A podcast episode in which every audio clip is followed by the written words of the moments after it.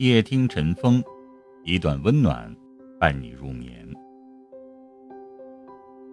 有的时候，我们自己都没有发现自己很多事情做的没有情商。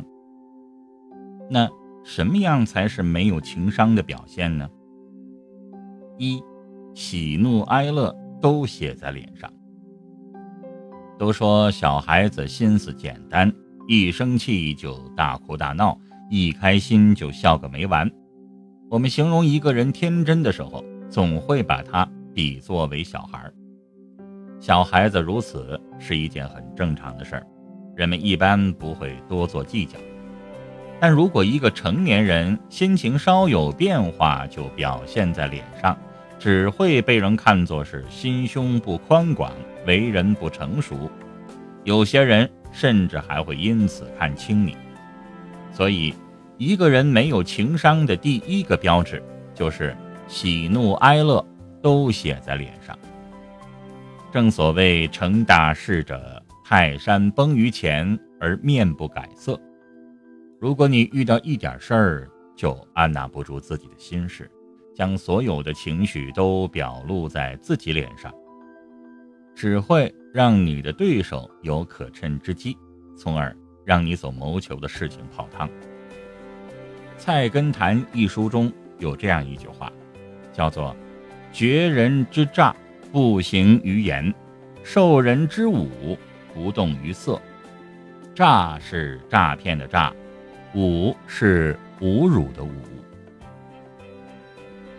一个情商真正高的人。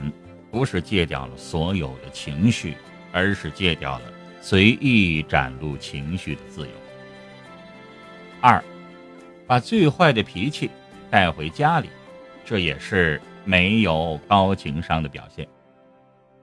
世间最愚蠢的一种人，就是对陌生人有无比的耐心，但是回到家里却连一句好话都不肯说的人。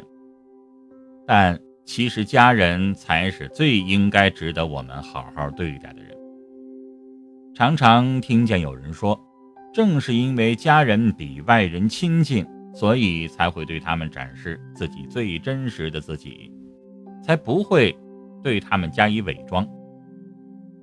每次听到这种观点，只有一排白眼送给他。如果真的是这样，那做你的家人也真是够倒霉的了。对待家人的态度，反映了一个人最真实的人品。如果你对待家人都没有外人耐心多，那么只能说明你真的是一个很差劲的人。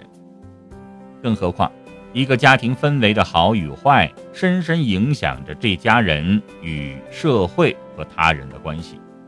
处理不好家人关系的人，也很难真正的对他人保持真实的善良。三，废话太多，口无遮拦。俗话说：“病从口入，祸从口出。”人与人之间的很多矛盾，往往都是从言谈之间的不愉快开始的。我们用两年的时间学说话，却用一辈子的时间学习闭嘴。一个控制不住自己嘴，随时想要说几句的人，真的很令人讨厌。朋友单位有一个男生特别爱八卦，爱八卦也就算了，还十分的爱传谣言。听见别人说吵架，他就传人家分手；听见女生说点私事儿，就造谣人家私生活有问题。时间长了，整个办公室的人都很是讨厌他，他呢也不自知，反而觉得自己只是说话直接，是好心。怨只怨同事们个个都有小秘密，哪个成年人没有点不愿意外人知晓的心事和情绪呢？尊重别人的隐私，不八卦不议论，才是最基本的素养。如果你总是控制不住自己那张口无遮拦的嘴，总有一天会给你惹来数不尽的麻烦。一个情商高的人，最懂得什么时候该说话。也最清楚什么时候应该保持沉默。四，对别人的错惩罚自己，这也是情商不高的表现。人太敏感是一种灾难，也是一种对自我的消耗。所谓情商高，不仅仅是别人与你相处舒服，还要你自己学会善待自己，不为别人的错为难自己，就是其中最难的一环。生活中见过很多善良的人，与人相处总是小心翼翼，有时候明明是别人的错。他们自己却总是想不开，总是因此为难自己。与人相处，这种心态要不得。太敏感的话，不仅自己活得累，与你共事的人也会觉得累。五，小肚鸡肠，见不得人好，这也是典型的情商不高的表现。一个人格局小。关注的自然只是一时的蝇头小利，所以身边稍微有人比他们优秀一点，就会被他们记恨。这种见不得人好的人，表面掩饰的再好，也会很快的被人发现，被人讨厌远离。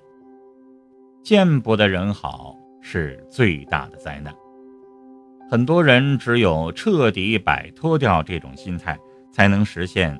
真正的改变，在当今社会，情商对一个人的影响已经越来越大，甚至可以这样说，情商能够决定一个人最终能够走多远。很多人以为别人情商高都是天生的，其实不是。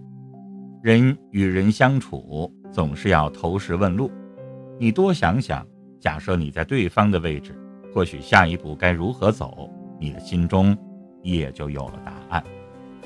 那些被人说情商高的人，其实不过是经历的事情多，而且愿意反思，愿意换位思考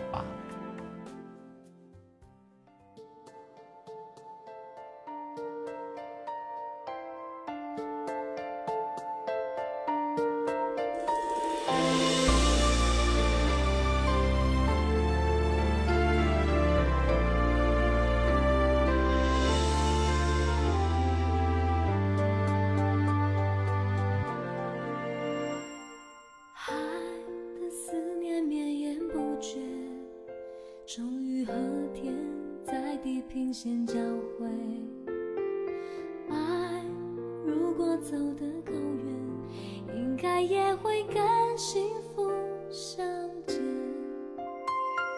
承诺常常很像蝴蝶，美丽的飞，盘旋然后不见。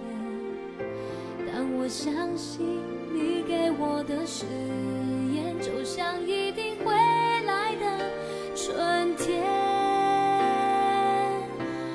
始终带着你爱的微笑，一路上寻找我遗失